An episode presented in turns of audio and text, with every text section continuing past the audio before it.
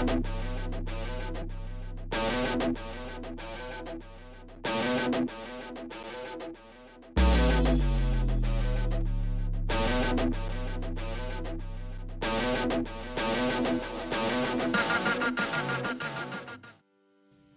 know what sucks?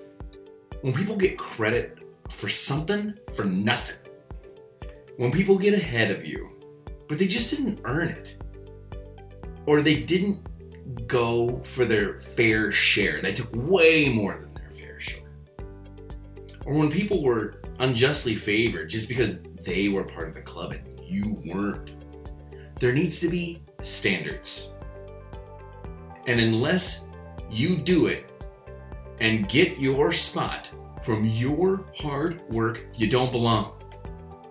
You know what? Affirmative action sucks. Today's podcast is the history of affirmative action for white people. Today we will talk about what is this notion of affirmative action? What is affirmative action? What does it even mean? What is the history of affirmative action? And were there any examples of affirmative action for white people? And lastly, we'll get into does affirmative action even work now? Welcome back to the podcast. The podcast is written while I'm over the winter break. So it's over my holiday season. So honestly, I don't have a lot of things to talk about. I'm not going to be able to go into depth about my personal life, and I won't be able to go into depth on the podcast because not that many things new happen when it's only been two days since I've podcasted. So, as far as the podcast goes, I am toying with the idea of having Sarah on the podcast, as well as doing a podcast with Michelle. And the podcast with Michelle just got done recording, so there's not much more to say about that without giving it away. But the idea of what I want to do with Sarah is a retrospective on the podcast. How have we seen it move or change or develop? What have we gotten good or bad at? What were some lessons learned? Uh, the hard way or otherwise. Uh, these are the folk that I feel are most invested in the Inclusive Activism podcast, and I think hearing from them about how the podcast started, if we are seeing progress with the podcast or not, might be interesting to you all. So if you would like to be part of that conversation, our year in retrospective, please, and that will happen in February at some point in time, please remember you can email me at inclusiveactivism at cox.net. That's I N C L U S I V E A C T I V I S M at cox.net. Or you can leave me a voicemail on the hotline, which is 860 576 9393. Again, that number is 870. Oh, no, no, it's 860 576 9393. Again, one more time, clean 860 576 9393. I would love to hear your thoughts. Please remember to rate and review the podcast on iTunes, on Stitcher, on you can't do it on Google Play, but if there was a way to do it on Google Play, doing it on Google Play makes a difference. It's so much easier to review stuff on iTunes, and I would really appreciate it if you could take a moment to review us and let us know what you're getting out of this, why you enjoy hearing about this, and how we can get better. I would really, really appreciate those things. Also, remember to subscribe to the podcast. Make sure you get it as soon as it's downloaded. You can subscribe to the podcast on iTunes, on Stitcher, on Overcast, on Player FM, on Pocket Casts, or on Google Play. And these are great ways for me to show proof of work to potential sponsors and it would go a long, long way to getting my producer paid for her potential work someday. So, checking in on my activism right now. Currently, my activism is podcasting and rest, in all honesty. I'm also checking on my on my classes for spring semester, seeing if I'm getting more and more students in there or not. And I'm also trying to learn on how to better promote the podcast, although honestly I could be doing better in that activism activism area because I haven't done much of that recently. My self care has been decent in that I have gotten to lift at least two times the week the gym was closed, but I got a lot of cardio done. And I'm really, really proud of that because I really don't like cardio at all. Cardio sucks for me, and I don't appreciate that process, but I've gotten a lot of cardio, and my breath has been getting so much better that, in all honesty, I am like, I was breathing so deeply that I could I was coughing. I was coughing up uh, extra mucus from the far, far deep sacs of my breathing. And so I think the cardio has been something that's been particularly getting better.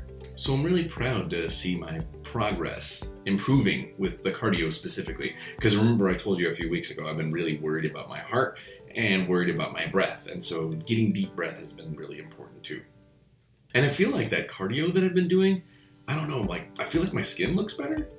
I don't know if my skin looks better or if I've just been doing my cardio outside, so I'm just tanner. But, you know, hey, it's a thing, right? I have meditated at least two times a week for at least 10 to 15 minutes, and I will need to get another day in. That is super important. And lastly, I'm meeting up with people I care about, so I'm trying to find some ways to connect with the people that matter to me and uh, get those positive things done specifically.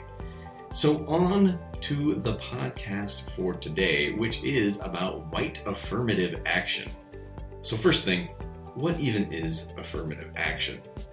Affirmative action policies are those in which an institution or an organization actively engages in efforts to improve opportunities for historically excluded groups in American society. Affirmative action policies often focus on employment and education. In institutions of higher education, affirmative action refers to admission policies that provide equal access to education for those groups who have been historically excluded or underrepresented, such as women or minorities. Controversy surrounding the constitutionality of affirmative action program has been a heated topic of debate in recent times specifically. So here's some background on affirmative action. Affirmative action is an outcome of the 1960s civil rights movement intended to provide equal opportunities for members of minority groups and women in education and employment. In 1961, Robert Kennedy was the first to use the term affirmative action as an executive order that directed government contractors to take affirmative action to ensure that applicants are employed and that the employees are treated equally during their employment without regard to their race, their creed, their color, or national origin. The executive order also established the President's Committee on Equal Employment Opportunity, now known as the Equal Employment Opportunity Commission, or the EEOC. Affirmative action policies initially focused on improving opportunities for African Americans in employment and in education. The Supreme Court's Brown v. Board of Education decision in 1954 outlawing school segregation and the Civil Rights Act of 1964 improved life prospects for African Americans. In 1965, however, only 5% of undergraduate students and 1% of law students and 2% of medical students in this country were African American. President Lyndon Johnson, an advocate of affirmative action, signed an executive order in 1965 that required government contractors to use affirmative action policies in their hiring to increase the number of minority employees. In the following years, colleges and universities began adopting similar recruitment policies, and over time, the enrollment rates for African American and Latino students increased steadily. Despite efforts that have been made to establish equal opportunity, gaps in college enrollment between minority and white students remain. According to the data from the National Center of Education Studies in 2007, 70% of white high school graduates immediately enrolled in college, compared to 56% of African American graduates and 61% of Hispanic graduates. More recent data from the NCES reports that there have been some changes in this gap, most notably for African American students. The update finds that in 2011, 69% of all white students immediately enrolled in college, compared to 65% of African American students and 63% of Hispanic graduates. Now let's move on to the affirmative action debate. The use of race as a factor in the college admissions process has been and continues to be a hotly debated topic. Supporters of affirmative action make the following arguments. Affirmative action is more of a policy than just an admissions policy. Colleges and universities reach out to groups that are underrepresented and encourage students to apply. Institutions often offer financial aid to underrepresented groups and provide on campus support programs to improve their academic success. So annoying to me because of the fact that it looks at the fact those students as a deficit rather than seeing the fact that they've lived through so much difficulty and are bringing that to us. Affirmative action programs have resulted in a doubling and tripling in the number of minority applications to colleges and universities, and have made colleges and universities more representative of their surrounding communities. Graduates who have benefited from affirmative action programs said that they have received better jobs, earned more money, and are ultimately living better lives because of the opportunity they received. Diversity in higher education provides an educational advantage for all students, both personally as well as intellectually.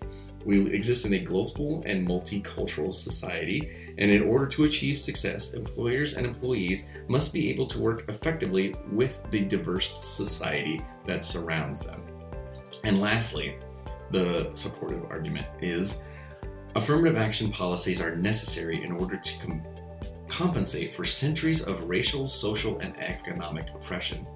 Generally, the individuals with higher so- socioeconomic status have had more opportunities than those from low socioeconomic backgrounds. Supporters believe that certain racial or ethnic groups have been disadvantaged and are frequently more likely to be in lower income brackets and are consequently not exposed to the same resources as students from higher socioeconomic classes. Advocates support the notion of competition between students based on merit, but argue that affirmative action compensates for economic disparities. I also linked information where I got that information from, uh, so you can find it in the show notes. Secondly, has there been affirmative action for white people? So here are some examples that I've found, and I'm going to go into these in much more detail as I move forward. So here are some white affirmative action examples. 40 acres and a mule was a promise made to black folks post Civil War. So all freed slaves were supposed to have been given 40 acres and a mule, and this promise was made to former slaves.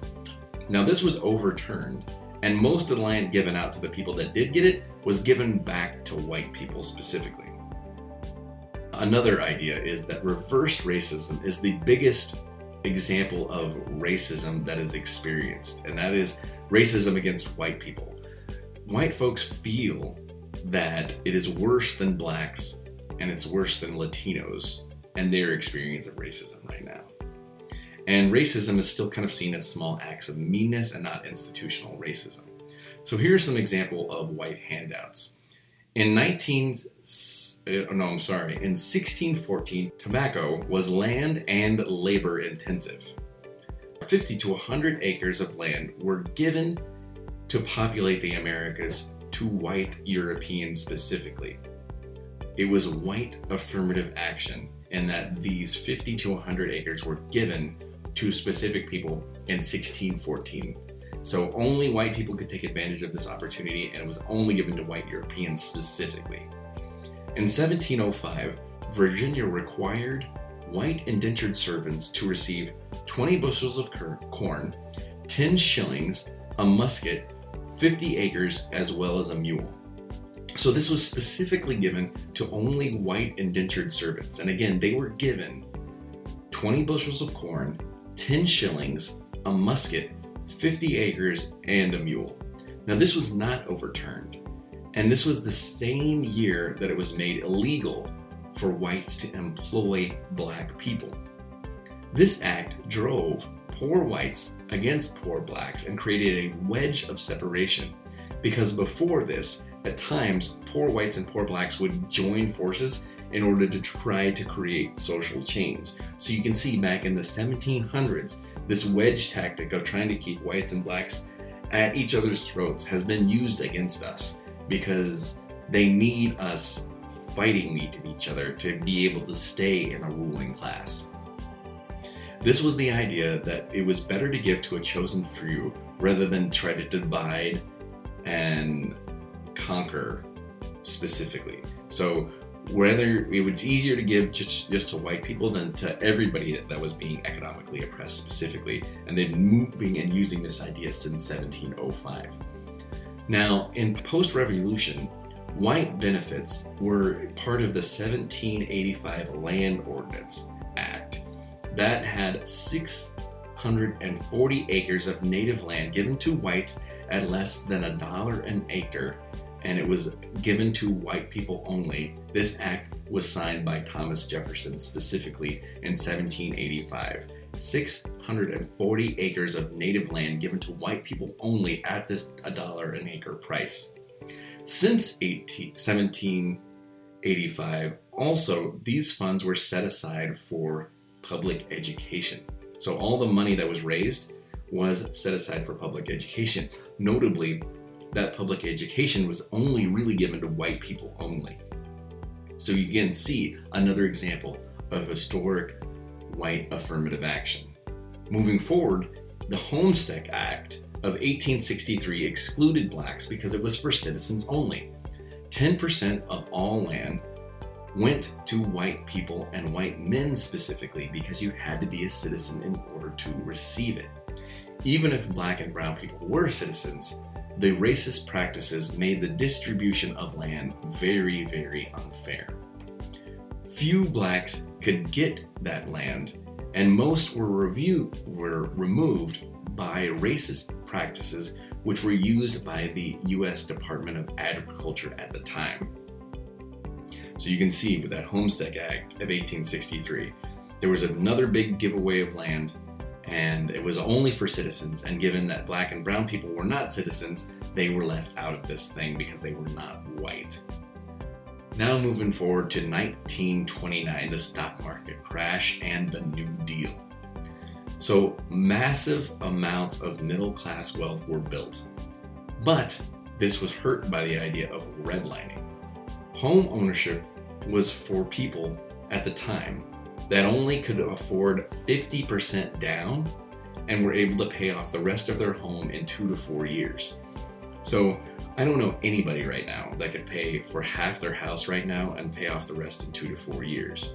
The New Deal made 50 to 30 year mortgages available for most people in the middle class, except for the fact that there was redlining, which limited the wealth of the home that could be bought home ownership went from 30% to 70%, and most homes were built in the suburbs and red lines specifically. Red line means that they were only really allowed to be purchased or bought by white people specifically. If they were found out you were not white, you were not allowed to buy the home. And also, they didn't loan predominantly to non white neighborhoods. Blacks and brown folks were left out of this process and the fact that they had no access. Also, where new work went, went to where there was new development, created better infrastructure in those areas. So you see all this amazing, great infrastructure and all these infrastructure projects being taken on in the suburbs specifically, while black and brown people who live in urban areas were left in left to less than quality infrastructure. And that had also drove down the values of black and brown inner city homes. And this has happened until now with gentrification, in which the same thing happens. There's new infrastructure built in a specific area, more white people start moving into an area, and the black and brown people can't afford to stay and live in the same spaces. Now, in 1933 and 1952, $33 billion was made available in the form of business loans. Now, adjusted for inflation, that amount right now would be $2 trillion. 98% of those loans made available since over 1933 to 1952 were given to white people specifically. It excluded agricultural workers who were primarily black and brown people. Additionally, when Social Security was created in 1935, it excluded domestic and agricultural workers who, again, were primarily black and brown people. So, again, here's this benefit made available, and who benefits the most? White people, again, specifically. In fact, two thirds of all black workers were excluded from the program until Social Security was expanded in the 1950s. And it's also interesting to note that Social Security is considered this giant, terrible entitlement program, and people want to get into it and dismantle it. I wonder why they want to dismantle it, and I wonder who they're trying to keep out. The next example of white affirmative action is the Servicemen's Readjustment Act, or the GI Bill. It sent veterans of World War II, as well as the Korean and Vietnam Wars, to college. Now, on paper, there was no racial distinctions, but the college climate in the 50s, in the 40s, 50s, and 60s was segregated. Where did men of color go? The only places they could go were historically black colleges and universities, and of course, these universities got less money. Not many were available when most were considered teachers or agricultural schools, and they were only really considered for black and brown people specifically, which is why those schools got less money. White schools didn't let people of color in. White people had access to government sponsored education in ways that people of color did not have. Less options means less access. So if there's only a few historically black colleges and universities, but everybody gets the benefit, who really gets the benefit? Many white people were allowed to become doctors, engineers, scientists, or businessmen. Or it allowed folks to get into trade schools, but again, men of color were at a disadvantage due to the military's racist practices in the military when it came to assigning jobs. So, when you're in the military, you get many different types of jobs. Now, because the military was racist at this time, they didn't, uh, black and brown people didn't get access to the same types of jobs that led to people becoming doctors, engineers, scientists, or businessmen. When it came down to assigning jobs, white men had the chance to learn building, mechanical skills, as well as construction skills, whereas men of color became dishwashers or cooks. This was a multi generational problem as well, in that the draft happened during this time too. So if white people are getting assigned these places and opportunities where they can learn and become better in the military, and blacks and brown people are becoming cooks and dishwashers, they're not learning skills that are going to serve them once they get done with their military experience. When we talk about why people are poor, we often hear about choices and mindsets, while failing to look at over time people who have been systemically left out of economies. In 1944 until 1971, the GI Bill spent 95 billion on vets to help them buy homes, get vocational training, and start businesses. It's noted that Ira Katznelson, one of the Southern white lawmakers, made sure that benefits would be overseen and marshaled out locally instead of February, making the benefits of the GI Bill subject to Jim Crow practices. Private mortgage lenders, trade schools, and bankers turned away black and brown applications over and over again. A few people of color did benefit, but the overall effect of the law was to widen the wealth and opportunity gaps between black, brown, and white Americans. The transfer of wealth in white families goes in the form of a social safety net or as a down payment on a home or in ways to help with education, right? So you see wealth going from parent to child specifically, right? It's a social safety net or a step up. Another way where you can see the transfer of wealth in white families is buying a car or help with a home to live in specifically. Or it can be with social security in the with in that you don't have to take care of your parents in white families. Another form of white affirmative action, right? Now in, with people of color, money travels from the adult child up to the parent.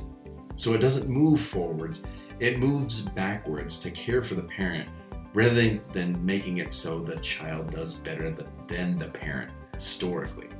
So, all these social safety nets helped parents in white families make sure their children's got further, whereas in black and brown families, you see money going back to help parents rather than being used by children to move those folks forward. The median household income is 13 times the wealth of the average black household. The average white family, led by someone who hasn't completed high school, still has more generational wealth than the average black household with someone that has a college degree. If affirmative action is race based access to colleges and universities, when was it legislated and when was it actually instituted? 1618 was the year that affirmative action started. It had started when whites got 30 shillings, 50 acres of land, a mule, a musket, and 10 bushels of corn. That was the first instance of race based affirmative action, and it was for whites people specifically. The next one was in the Naturalization Act of 1790, where it stated if you are white, you can become a citizen. This specifically was about race. It was not about merit. It was not about hard work. It was not about meeting the criteria. It was the fact that that someone was just white, just that color of their skin gave them access to loans, to the right neighborhoods to live in, to the right types of jobs in the military, to land. Those things were made available if, if you are white. So this country was built on affirmative action for white people. Affirmative action is a white phenomenon. So the last thing I wanted to talk to you about does affirmative actions even work? Well, honestly, it's hard to say with any honesty. It's based on opinion.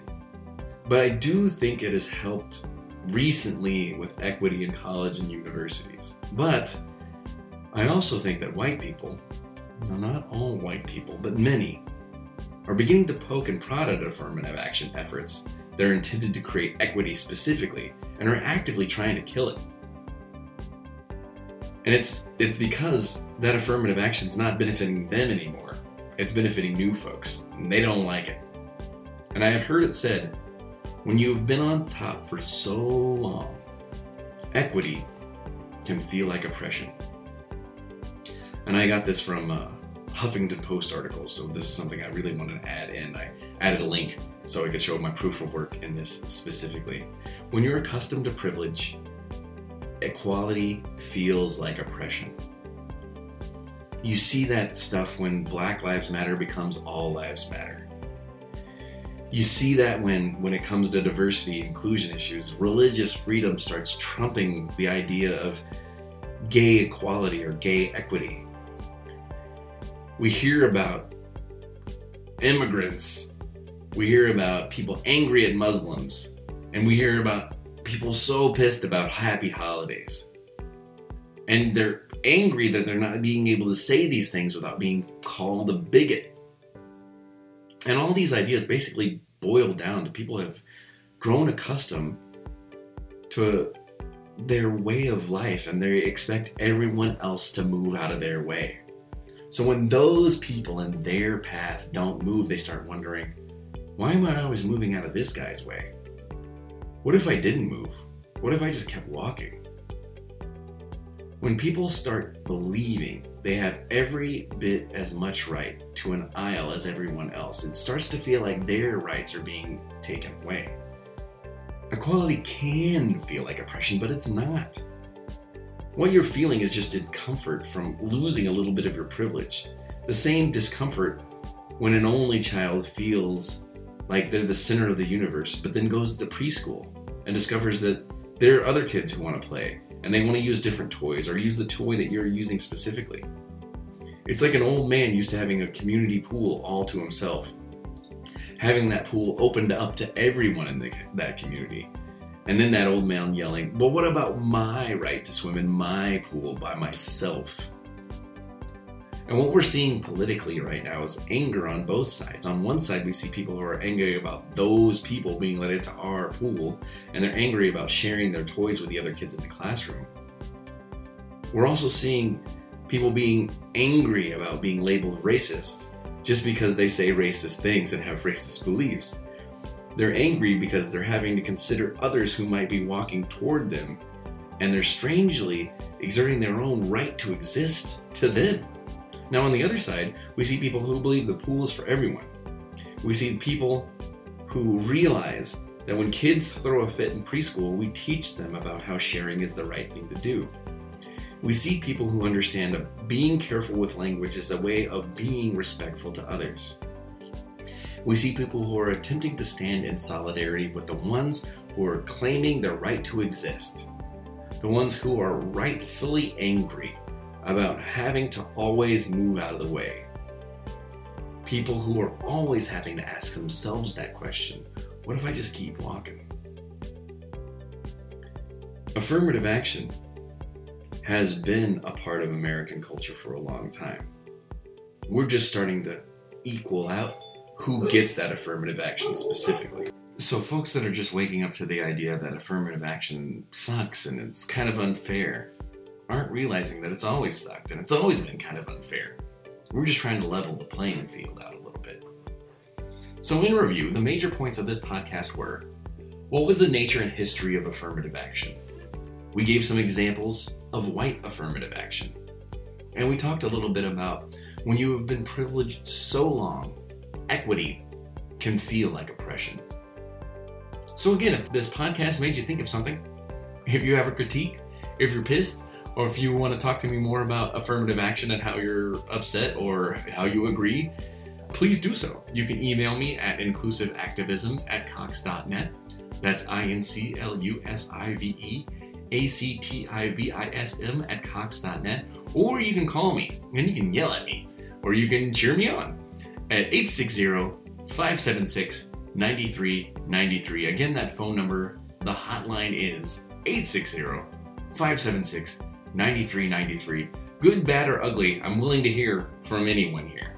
And so that's the place to talk to me, to give me questions, to hit me with scenarios about how to act in situations in, real time. And if your stuff is really good, I will give it either a first take response or I make it make it the entire topic of a future podcast. And also, if you are interested in booking me or bringing the power of inclusive activism to your organization, you can do so at inclusiveactivism at cox.net, or you can learn more about me, Sarah, and this organization at www.inclusiveactivism.com. Thank you for taking the time, and I can't wait to talk to you in a couple weeks.